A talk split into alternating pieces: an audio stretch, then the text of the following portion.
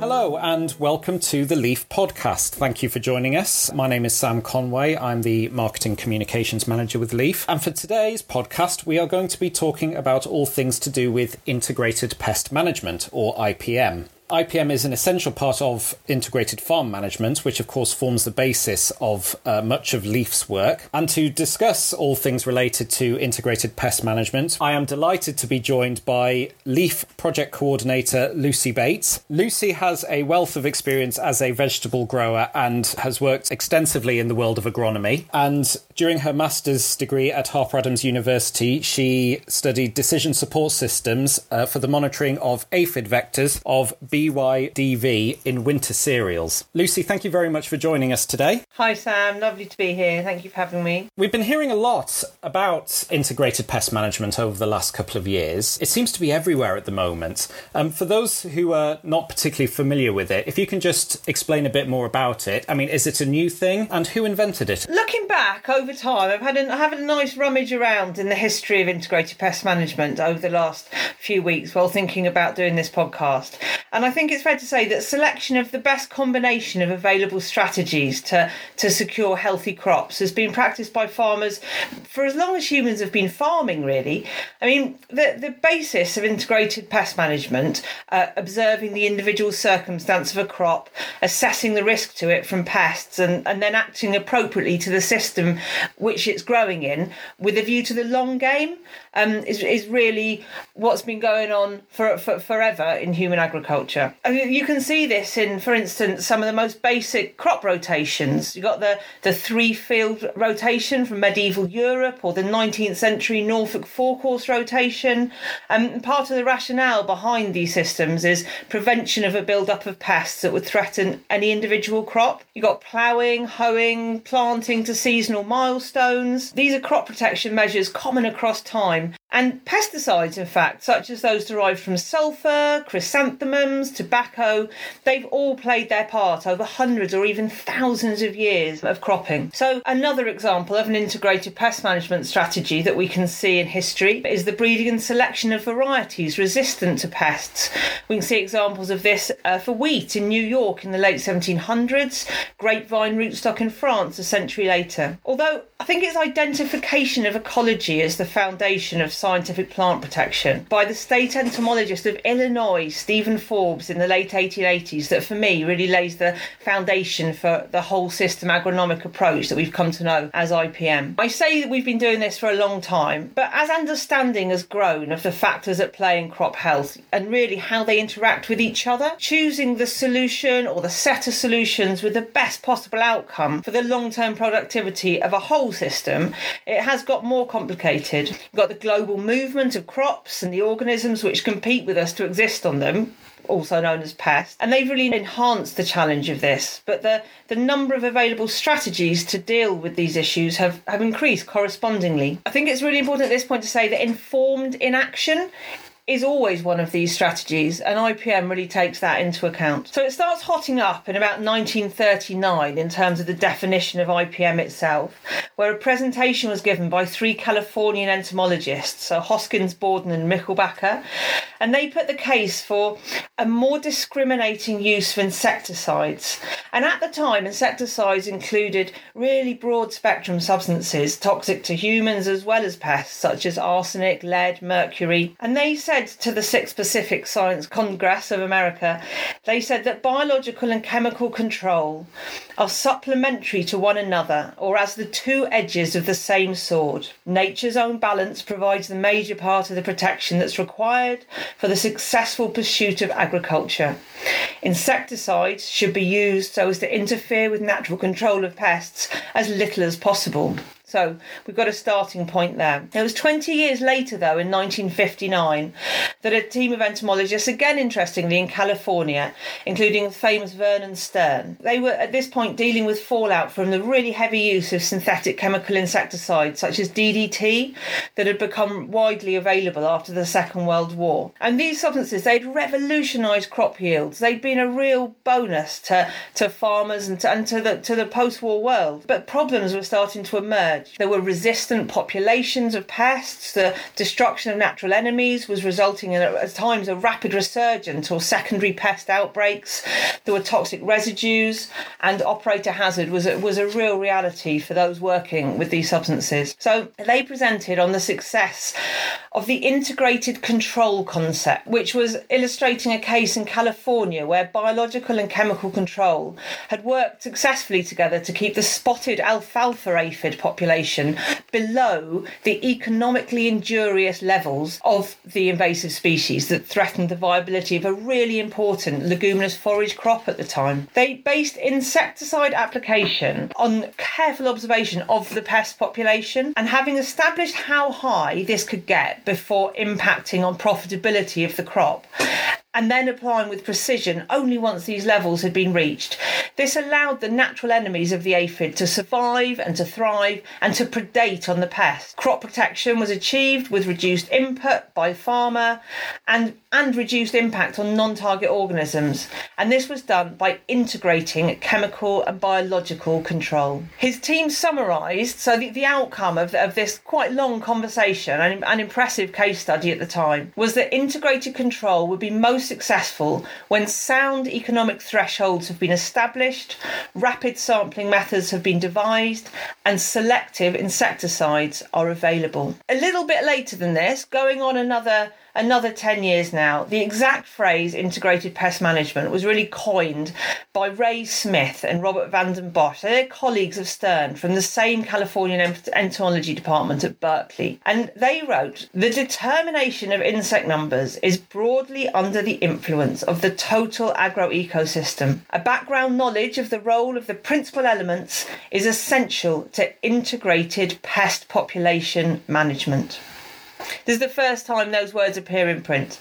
But by 1974, the phrase was common currency, and the Food and Agriculture Organization defined IPM, Integrated Pest Management, as a pest management system that, in the context of the associated environment and the population dynamics of the pest species, utilizes all suitable techniques and methods in as compatible a manner as possible and maintains the pest population at levels below those causing economic injury. It was around this point that it was recognised as really to be aspired to wherever possible in cropping systems. But in 2009, possibly the most relevant definition to us at this point in the UK in 2020 stems from the EU directive, um, which established a framework which was looking to achieve a sustainable use of pesticides in all member states, uh, promoting, among other things, the use of IPM as integral to this.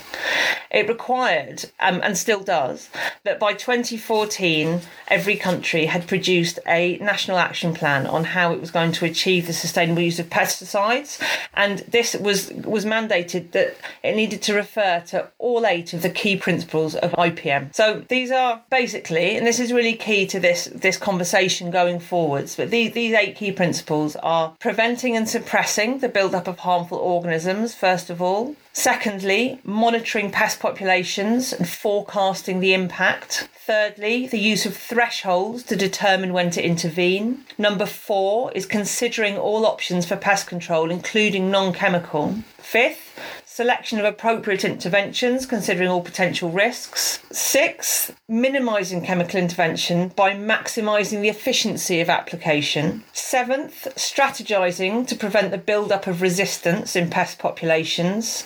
And finally, eighth, reviewing the success of a chosen strategy to facilitate continuous improvement, which is something that really chimes with our work at Leaf, where continuous improvement is a real tenet of integrated farm management. So, in practice, this means a wide range of things. It means selecting resistant varieties, considering the cultural, physical, and biological controls available, systematically monitoring for pest pressure and outcomes, and if chemistry is the most appropriate tool in a given situation, then using it well, like really well, like not only so it works without damaging non-target species, but so that it carries on working for when it's needed again. So that is pretty much um, the background of IPM. It's not a new thing, and no one person invented it. Oh, that's uh, that's a really really useful insight into the world of IPM. When we obviously, as the name suggests, when we talk about IPM, um, obviously pests comes to mind, and sometimes when we talk about pests, uh, that brings into mind insects. Um, is IPM always insect focused?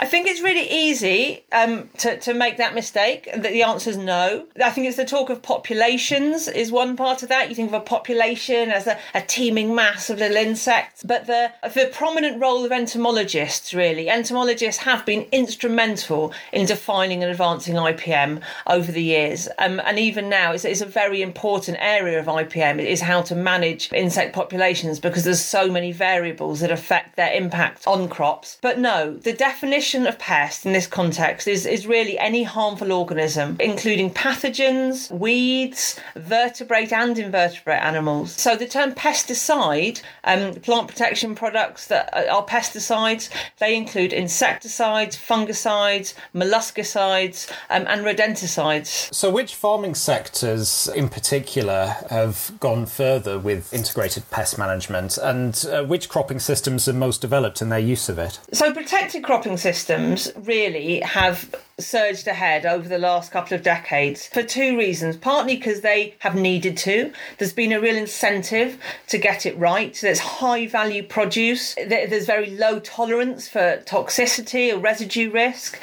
Um, and in, intensive production cycles have led to a build up of resistance in pests um, due to the nature of the closed systems. However, the same closed systems have really enabled growers to manage their environments and their their, their growing environs well the whole environment's under the control of the grower. They can manage the temperature, manage the nutrient content. You're not necessarily dealing with soil. So the closed system has both caused the need for IPM but also provided the means for really doing that well. There's two leaf farmers, two LEAF Marque demonstration farmers, which are Eric Wall and Tangmere Airfield Nurseries. They're both in West Sussex and they use biological control, so introducing beneficial insects that predate on pests such as the red spider mite or South American leaf miner in their systems. They, the minimisation of the use of chemicals through, through this method means that the efficacy of the chemicals is really preserved for targeted use. If the biological control system fails in a particular area for a particular plant in a particular season, that chemistry is still there to, to keep the crop safe, but it's the, the, the resistance to it doesn't have a chance to build up in the pest populations. It also means, for instance, in the tomato system, that bumblebees can be used for pollination because there's not a issue with non-target organism toxicity from the insecticides. The way you talk about uh, integrated pest management, I mean, it sounds fantastic. It almost seems like a no-brainer, really. Uh, everyone should be using it, but why are, why isn't everyone using it? I mean, are there any issues around the uptake of it at all? I mean, I think first of all, it's probably important to say that essentially everyone is using it to some extent or another is the first thing to say. Um, basic rotations variety selection precision application. These these are things that farmers are doing all across the lands and all across the world.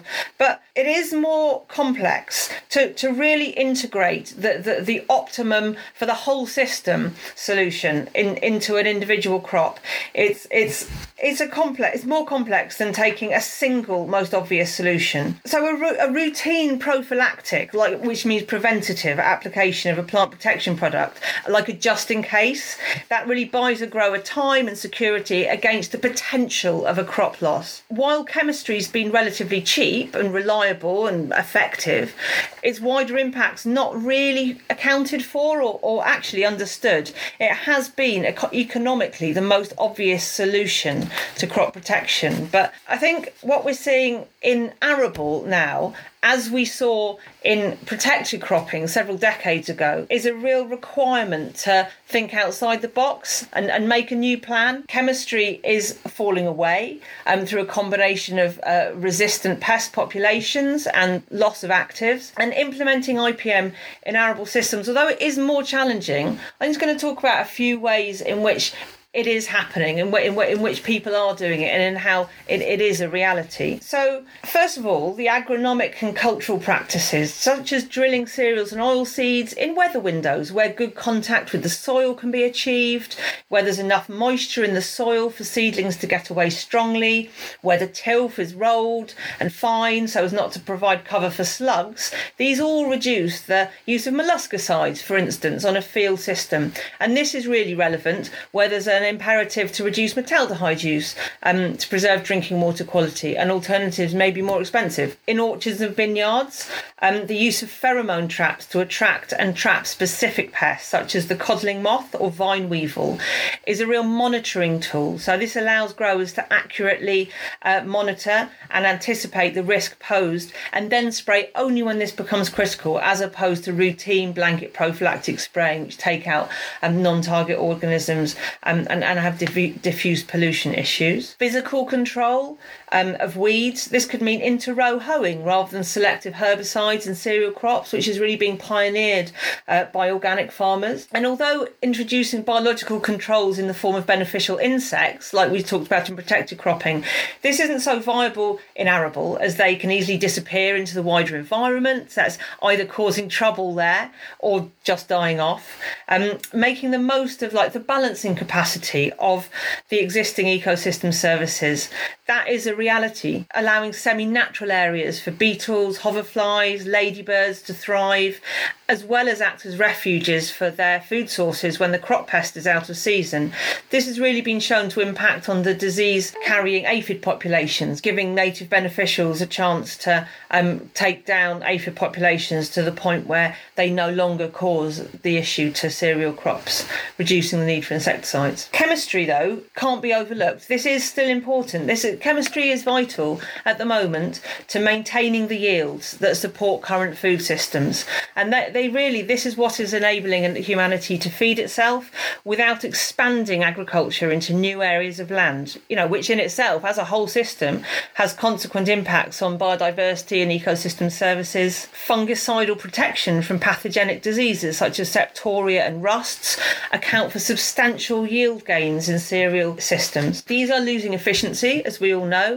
There's resistance of the pathogens, for instance, the strobilurins and azoles, and there's a, there's a fallout of authorization, for instance, chlorothalonil, where, where changes have, have arisen in the understanding of the wider impact of these substances. So there's a real imperative there to develop and grow varieties genetically resistant to these diseases. The AHDB recommended lists indicate the strengths and weaknesses of varieties. They play a part in this strategy. Huge amounts of work going on behind the scenes to, to take this further and, and bring forward plant breeding for genetic resistance. There's successes in the area of resistance to insect pests, and this can be seen in bee BYDV resistant varieties such as Amistar barley and Wolverine wheat, which have really become a more attractive and popular prospect since the systemic but prophylactic neonicotinoid insecticide seed dressings were taken out of the system last year. And once chemistry is applied, once we are using it, you know, the, as we spoke about earlier, doing it well, you know, how to do that well is calibrating sprayers, choosing nozzles, taking weather windows and tank mixes that really maximise its benefits and minimise detrimental environmental impacts of this. That's really interesting. Um, if I can just bring it a bit closer to home, you gave some really, really good examples of how LEAF Marque growers are demonstrating IPM in action. If you could just provide a more broad overview of Leaf's perspective uh, on integrated pest management and how it's reflected uh, in the LEAF Marque standard. Okay, well, as you mentioned at the beginning, Sam, IPM has been an integral part of Leaf's core work in the promotion and development of integrated farm management for about 30 years now. There's a particular area, the crop health and protection area of integrated farm management looks to all available strategies to support profitable farming. But of course, that also benefits the environment and engages local communities really speaks to this area of crop management. And I think believing that decision making on farm is not based on single issues really implies that integration of appropriate control measures for, for, for crop health and protection. The relevant control points to this area in the LEAF Marque standard, they require that farms are addressing every area of IPM as defined in that European framework and their specific actions, detailed record keeping and a crop health and protection plan, uh, which which is no one size fits all. You know that's appropriate to the farm. There's not one form that leaf farmers fill out to, to pass their LEAF Marque inspection. This control point just requires that they, it's been thought about and to the most appropriate um, format to the individual farm business. This is really well accounted for. Of course, LEAF Marque is a certification that builds on baseline assurance standards such as Red Tractor. Any LEAF Marque business will already be complying fully with legal requirements and already have been assured at a baseline level of, of quality in this area, which is vital to all assurance standards. Um, continuous improvements are really key tenet of IFM, like we mentioned earlier. So it's expected that farms are working towards best practice in IPM um, and being required to evidence this progress year on year. So, a really great stat that came out of the Global Impacts Report in 2020 report that over 50%, so 52% in fact, of LEAF Marque farms globally uh, were found to be fully implementing best practice in all eight areas of IPM. And I think that that's a really impressive statistic myself. That's fantastic. Yeah, it's really good to see so many farmers adopting the uh, the eight steps to, to IPM. Just looking ahead to the future, could you expand a bit more about what developments are in the pipeline uh, to support farmers and growers in extending and improving their implementation of integrated pest management?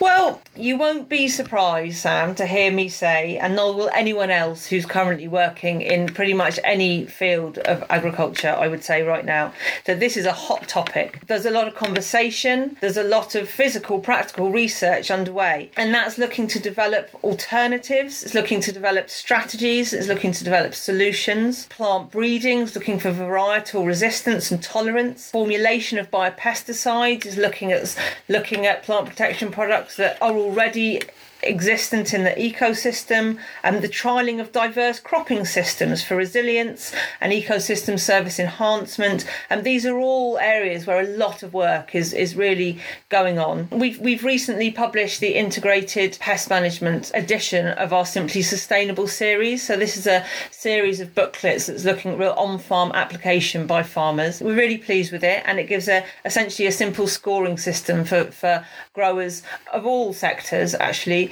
to, to work through and see where they're up to, benchmark their performance in IPM and see where they might be able to improve. But I think, from Leaf's perspective, one of the most important ways that we can support each other in this is by communication. I think it's the discussion um, and the engagement and dissemination of really high quality information um, that can then be put into action so that options can be integrated and so that options can be integrated including new options. They can be integrated into existing practices.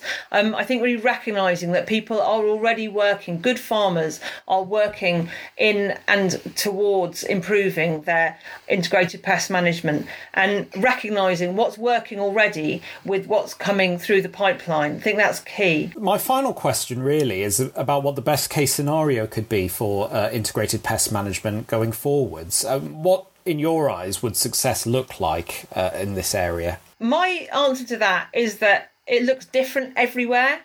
That's the nature of this system is that it's unique um, to farmers, to farms, to teams, to generations. Um, it's what's appropriate to a given business and a given crop and a given field. There is no one picture of what success looks like here. And I think that's almost a definition of integrated pest management is it's a diverse outcome success looks different in different places but i think ultimately it's a productive landscape that has the capacity to sustain both you know human society and the diverse ecology that it's part of um, indefinitely. I think it's really important that an appreciation is there as well, that the reality of sustaining output from agricultural systems alongside supporting the ecosystems on which that output depends. A recognition that simple systems have complex repercussions and simple systems are vulnerable to failure through dependency on just a few components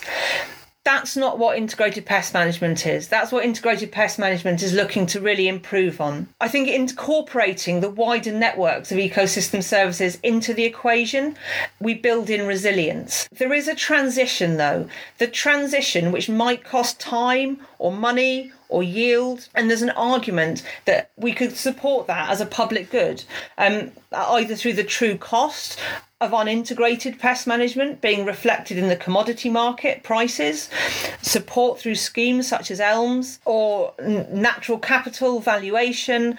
Um, I think we really have to look going forwards at what success looks like in individual circumstances and work with individual growers and systems um, to make that a reality across the board and, and for the whole of the wider food system, the, the, the consumer, uh, the marketeer, on, on whom this success ultimately also depends. And I understand by the time this podcast goes out, you may have already uh, undertaken a virtual event with regards to uh, integrated pest management. Do you want to just maybe touch a bit more on that at all? We've got four presenters at an integrated pest management in arable days. So as, as I discussed there, it's definitely my primary area of experience. But it's, it's, it's more complicated. It's it's harder, um, and it's it's newer. It's it's it's less far along the line. We've got uh, two researchers and two farmers talking about uh, recent developments in IPM. We've got Alistair Leake, who's from the Allerton project in Lincolnshire,